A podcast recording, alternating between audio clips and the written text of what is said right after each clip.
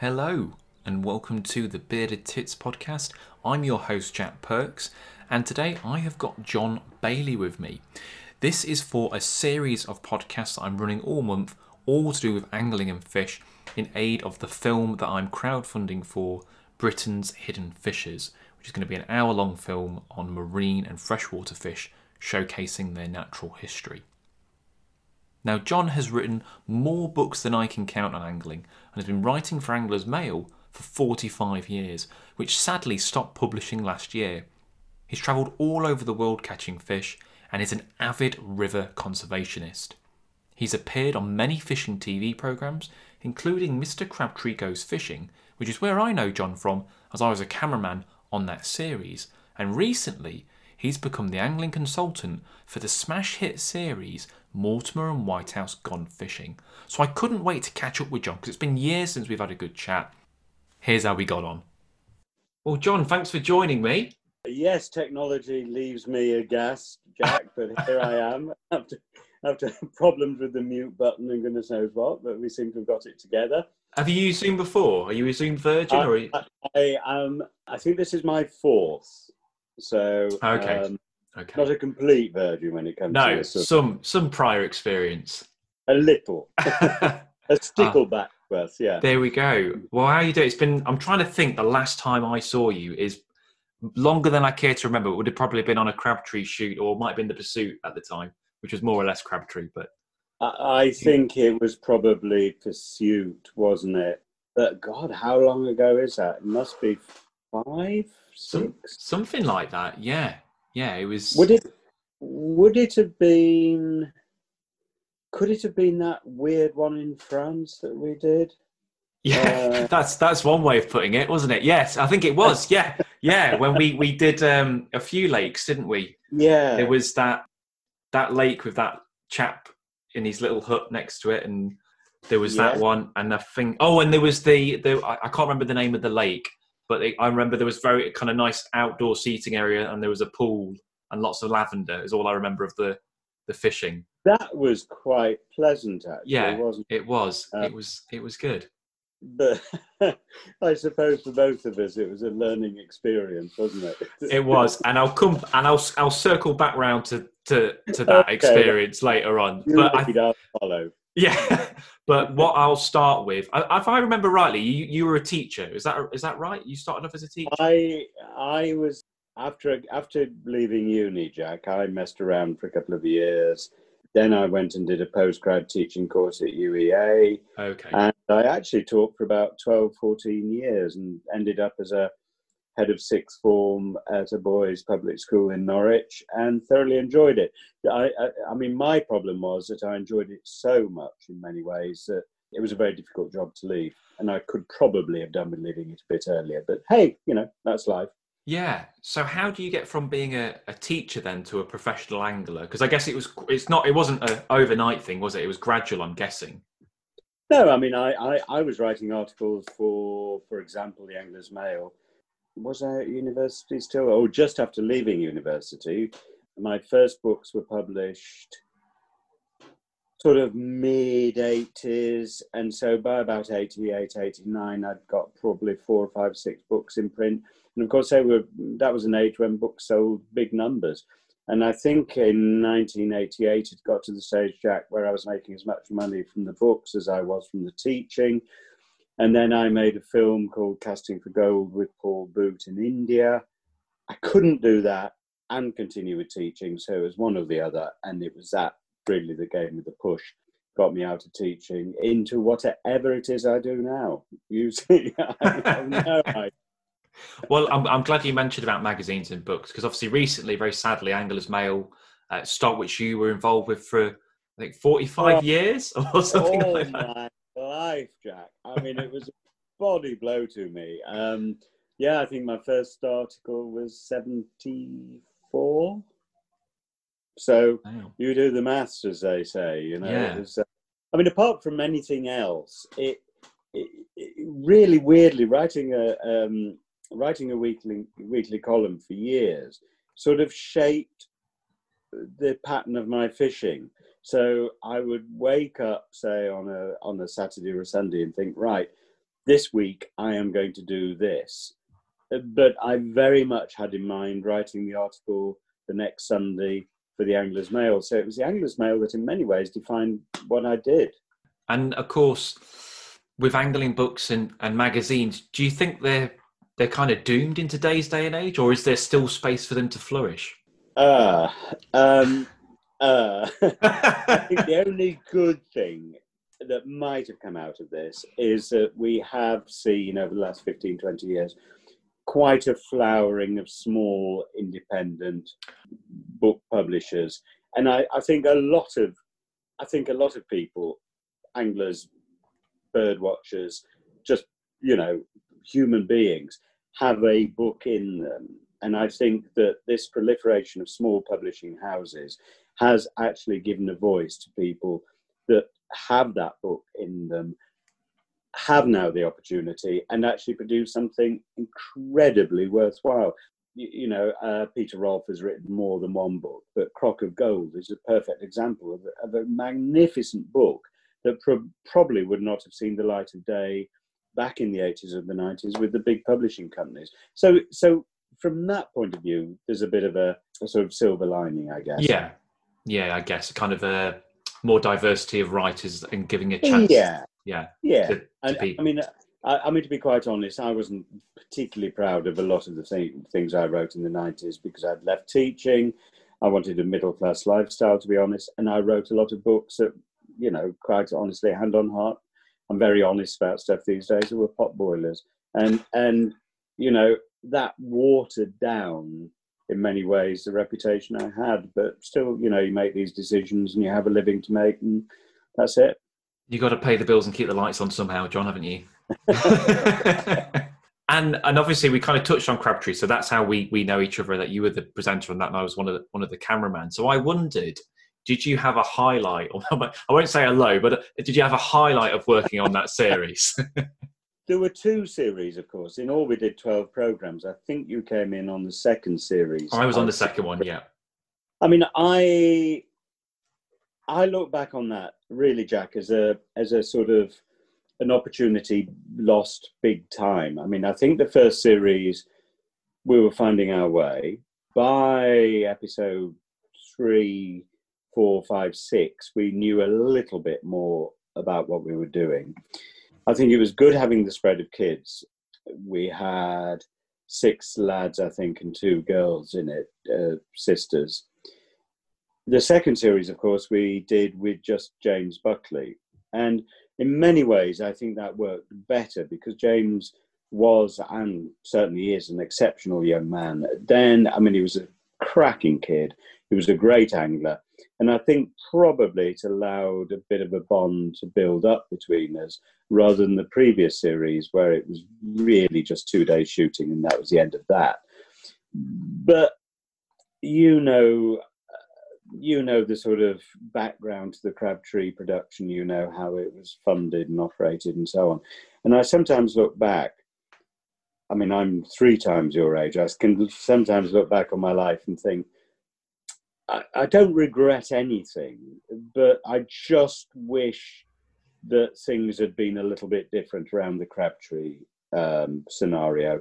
I think we missed we missed a chance there. I think to have done something that could and should perhaps have gained more traction. Probably. Yeah, no, I agree. I, I should also mention for people that don't know what Crabtree is, it's it's a kind of a well-known comic strip to do with uh, Mr. Crabtree, the angler, and then his and his son. I think it was his son. Was it his son or? or It was. His son, it was yeah. yeah. And then the yeah. i the idea of this series that we did is that a young a young angler, a child would go out with John, and John would would kind of show them the ropes on how to to catch fish. Was the premise of that. Um, but yeah, I mean, certainly I can only speak from the second season.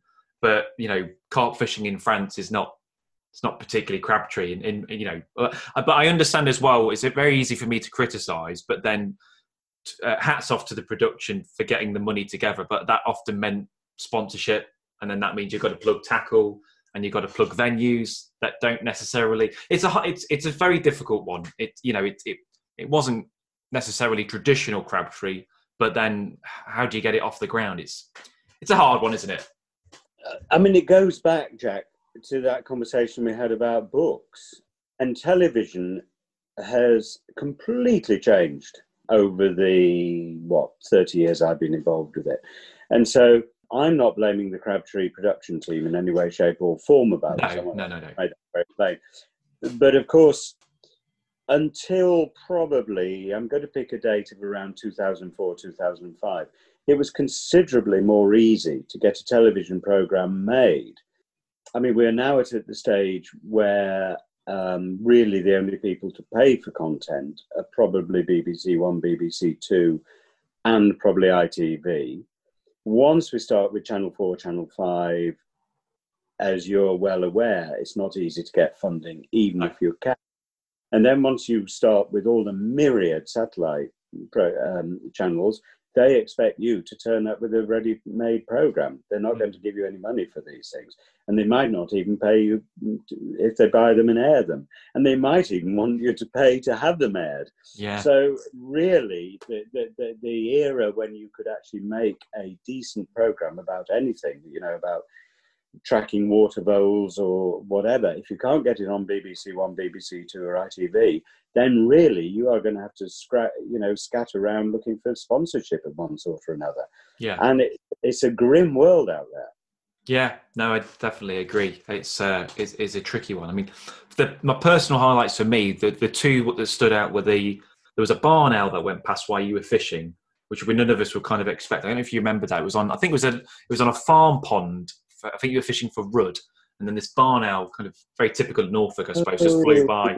Yeah, um, yeah. That kind of stood yeah. out to me. But in terms of the yeah. fishing, I can't remember which lake it. You'll you'll know this. I, I think it's where you you fish for pike, but then you went stalking for carp, and it was me and you. Everyone else was doing something else, and you. Oh, I remember that. And you, because you hurt yourself quite bad. I think you were putting on a brave face, but you did hurt yourself. Yeah, of course. Yeah, that's right. I mean, it was quite a hot day, wasn't it? It was, yeah. Pike fishing, but we decided to do a bit of pike lure fishing, and the lake really just didn't respond at all. Of course, and then we went to another lake nearby, you and I, and we found a, a, a clonking great big mirror carp, didn't we, up by an inlet stream, taking bread and things off the surface. Yeah. And um, it was about an hour, I seem to think, before we actually hoodwinked it. It took a but, while. But we were on a little old landing stage, weren't we? And it it it, it had collapsed, and I remember I was sort of teetering on this plank. Yeah. And, and then Lester arrived at the landing net, and it was one of these. it was one of these Marx Brothers sort of situations, wasn't it? Yeah. How we got that fish in, I'll never know. But it, it, know. it was it was drama, certainly. Yeah, it was Blair, Blair Witch because I, I, was holding the camera on my shoulder, like, oh bloody hell, this is not what we were expecting. But it, it's it worked in the end. The reason it because I rewatched it. I found the DVD in a cupboard the other day. I thought, oh, and, and it was it was over thirty. I can't remember exactly how how heavy it was, but it was a good size. It's ironically probably the most Crabtree thing that happened in that series was you know a big, a big carp on a crust of bread stalking was uh, you know that was fantastic. It, it, it was actually yeah, it, it, was a good moment, and as you say, it was the essence of Crabtree, wasn't it? Mm. Which was really a rod, a reel, some line, a hook, and a piece of bread, and a whopping big old carp at the yeah. end of the. Yeah, not a buzzer in sight, not a no, in, none of that nonsense. Uh, d- during your career, you've visited, I think I've lifted this off of your website, so sorry if it sounds like I'm reading, but 64 different countries, like in search of all manner of species. Is there any one destination that really stood out to you for its fishing? Jack, as you can imagine, this is a question I get asked a fair bit, you I know, in the guise of if you had a single day left on Earth, where would you want to fish and so on. Yeah. Um, if we take the UK out of it, I would say the choice probably has to be uh, between India and Mongolia. I, I, think probably they were the two countries more than anywhere else that really got under my skin. And and of course, I had a, a tremendous relationship with India over. Uh, my first journey was there in 1989, and my last was 2013. So for a quarter of a century, I went to India minimum of um, twice a year. Mongolia, I think I probably did about 14 or 15 years out in Mongolia, often for a month or two at the time. So, so they were two countries that I really, truly began to bond with and completely adored. And it, it, it just sometimes, I just sometimes think, you know, are those are those traveling days completely done with? Yeah, I guess they are. But but to go back to your question, I think it would be Mongolia or somewhere in India. Okay, I'm guessing is that mahseer in, in taimen, is it or Taman? Uh, yeah, mahseer in taimen. yeah. taimen in Mongolia, great big landlocked salmon, uh, and the quite unbelievably unique mahseer in India. Yeah. I do. I, I keep talking to Mark Everard about mahseer, and I, I bet some somewhere down the line, I'm going to get out there and, and try and film some some mahseer in the Himalayas because that just sounds uh, phenomenal. The size of those fish. I, th- I think probably these days, Jack. I think I think you are increasingly looking at the Himalayas.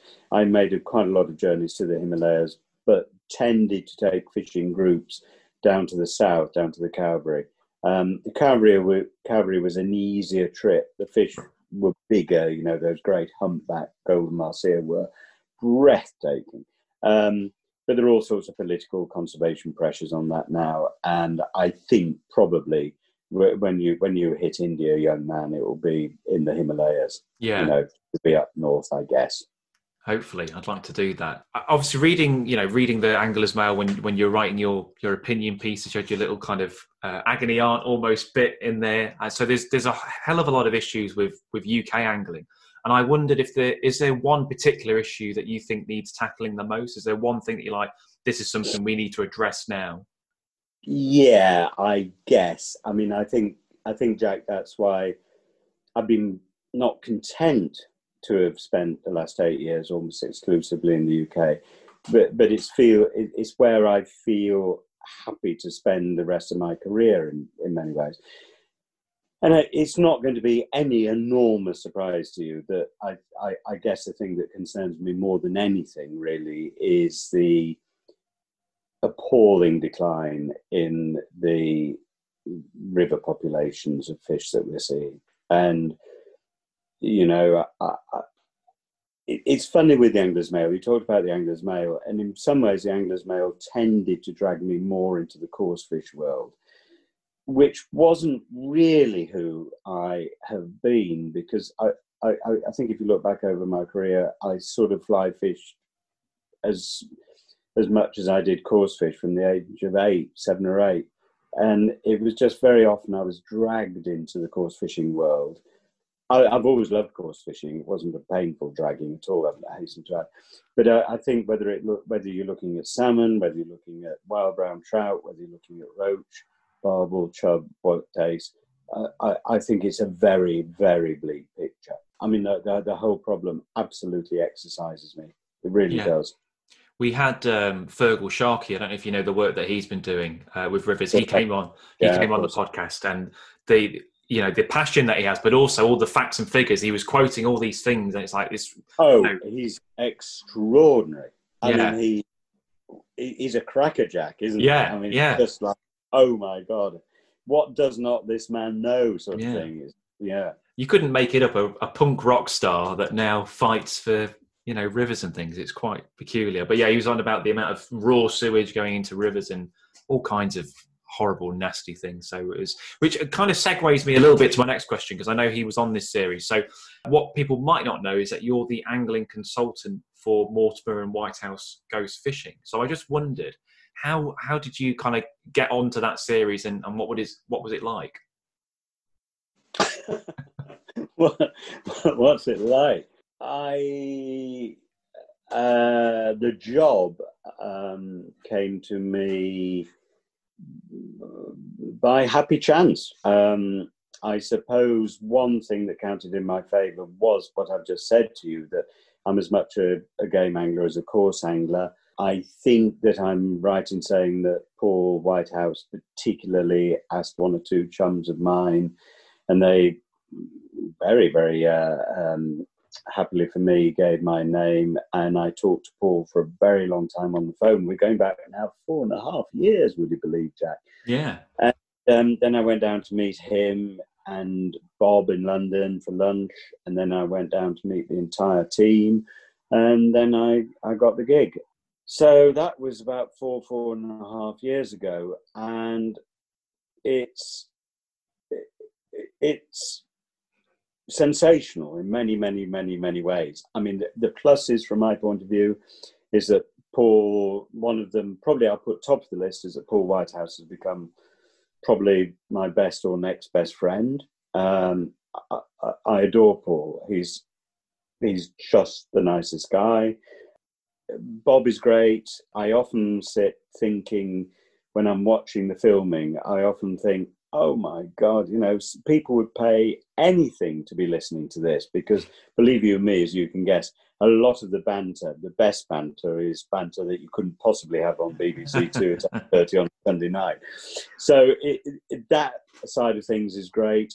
I think I've been involved now with something like 22, 23 episodes and that gets me all around the country. So I get to see rivers I haven't fished before. I get to talk to river keepers I've never met before, bailiffs, natural history buffs. So it, it, has been absolutely fantastic for me because you can get too involved in one particular geographical area. And being with Paul and Bob has, over the last four years, really taken me all around the country, which which I've found a massive, massive benefit. It's I'm just so pleased, Jack, that it's been a big hit because I think fishing, I think fishing needed something that was respectable, if that's the right word, that that that brought it back into the into the into to the wider audience, and of course all the usual things about you know how many anglers say, oh my wife loves it, she hates fishing, but she won't miss a single episode of Paul and Bob and so on. So, I think it's just made it a lot more acceptable. I think there are a lot of plus points about it. But I'm I'm very proud to be part of it. Tiny little part, I hasten to add. Uh, the smallest cog in a big wheel, but you know, I play my part and I'm really happy to. So, do you think there's a reason why it's been so popular? Because I've definitely found that as well. How you've said that people who don't normally like fish, a lot of my friends are not interested in fishing at all, but they're like, "Oh, we like watching, you know, watching that series." So, do you think there's a reason it's been so popular? I think it. I, I think to a degree, Jack, it, it, it's that yes, I mean, obviously we can talk about the photography, which is gorgeous, and it shows the UK in a in in the most beautiful light imaginable.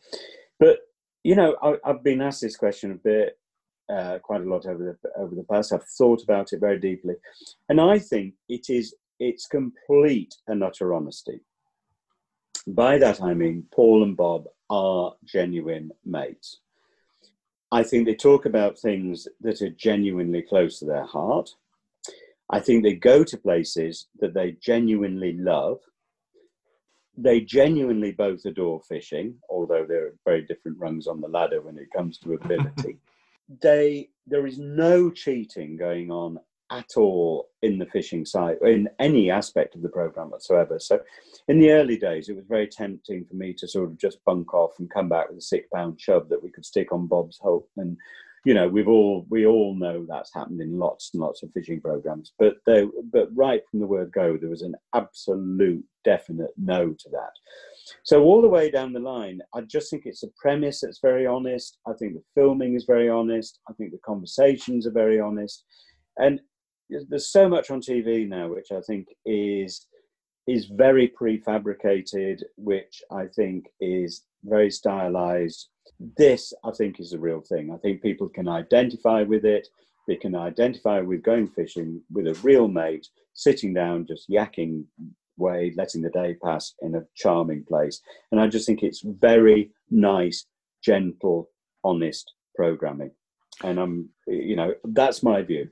Yeah, well, there's a couple of episodes where they don't even catch anything, and and there aren't many fishing shows where you could show it and not catch anything, and it still be interesting. I think that's a testament to, uh, I think, that series. I think so, and I think again that goes back to the honesty.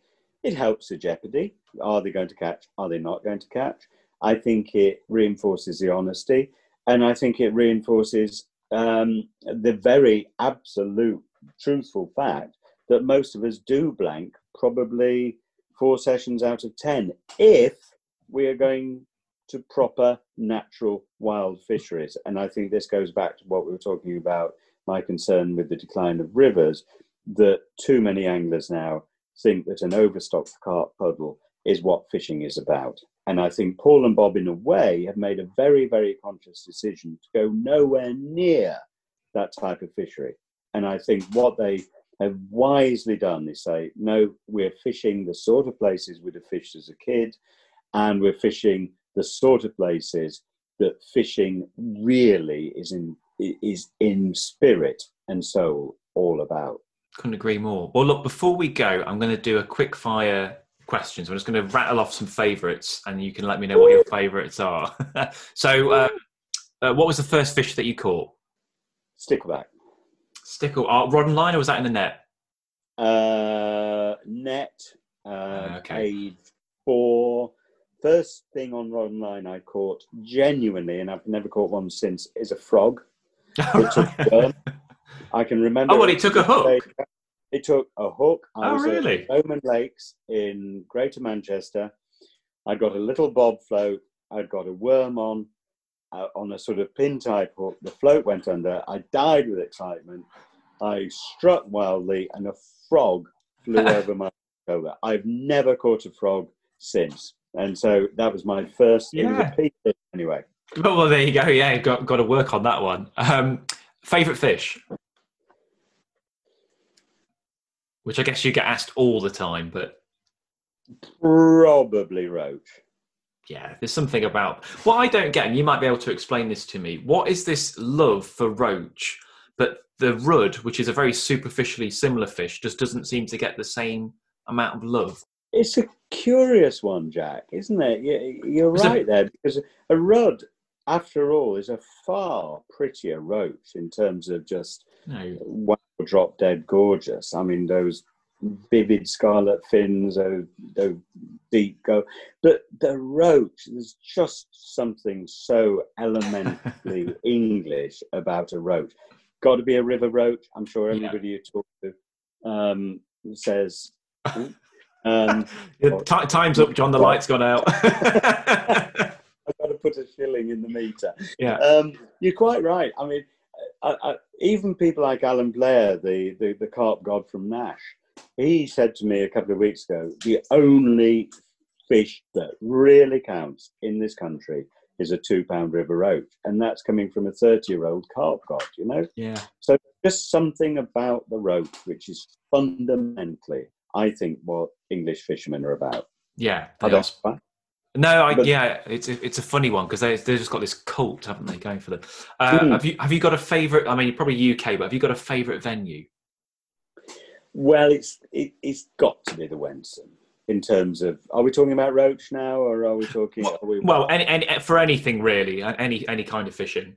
I guess for I guess the Wensum means so much to me because I've fished it fifty odd years, and it, it's in my soul. I adore the River Wye equally. Um, I first fished that when I was ten, and that's a very long time ago. So I think probably, although I love the Hampshire Avon, I love all manner of sort of Yorkshire rivers, Northern rivers. Um, blimey, I love them all, but, but the Wye and the Wensum, the Wye and the Wensum are difficult ones to beat for me. They're pretty pretty special, aren't they? Uh, and a favourite method. Well, I like fly fishing. So I love nymph fishing Okay. and I like dry fly fishing. But I guess it's got to be trotting a stick float. Yeah, I'm with you on that. I do love trotting. There's something about trotting. Uh, You know, today, I didn't fish today in honour of you. I was looking forward to this. And um, it was a beautiful, still, pewter cloud evening. There was no wind, as I've said. It was eight degrees. The river didn't have a, a ruffle on it whatsoever. And it just looked a trotter's paradise, you know? Um, oh, you so, should have yeah. you should have sacked me off, John. couldn't do that, my best No. mate. Um, yeah, so it, it probably, yeah, trotting afloat. Trotting Okay. afloat. and uh, last question: Have you got an angling hero Apart from you, apart from me? Yeah. um, Fred Buller. okay. who was the pike maestro of the middle part of this century, pike and salmon uh, of the last century, I hasten to add, not this century.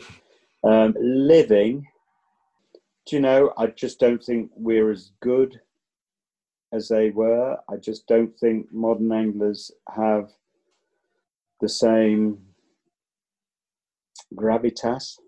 I don't know if that's I don't know if that's a reflection of society. I am really struggling to think of a modern, genuine hero. I mean, I could think about guys like Richard Walker, Fred Taylor, Fred Buller, Arthur Oglesby, Hugh Falkus, characters I got to know late on in my life that were absolute giants. And do you know if we're looking at the sport today, giants? I just don't know. I mean, I'm incredibly fond of a lot of anglers. I mean, Chris Yates obviously springs to mind. Chris and I were very close in the 80s and 90s. Very, very, very fond of Chris. I think he's had a huge effect. I was very close to John Wilson, who obviously had a massive impact on fishing, but I never remotely hero worship John. So it's a difficult question, and I'm glad you answered asked that. And I'm sorry my answer isn't isn't more cut and dried, and I, I feel I'm a bit disappointing. Um, no, well, it was. I was thinking more about when you were younger as opposed to now. But I mean, it, it's yeah. Uh, so yeah, yeah. mind you, nothing wrong. There's no nothing wrong with getting old and having heroes. Um, No. I think I think there are some admirable anglers out there. I tell you, you know, going back to Crabtree and James, young James Buckley. I mean, he's a kid to watch. I think he's got all the attributes of a great angler. I mean, he loves fishing. He's good at fishing. He understands fish. He's now working as a as a river keeper. He's he, he's got that generosity of spirit. I think I think that harms a lot of anglers that they don't really and truly share their pleasure in fishing. That I think that there, there is that slight meanness in a lot of anglers that lets them down. So James, I think, is one to watch. I mean, James could become a giant, certainly.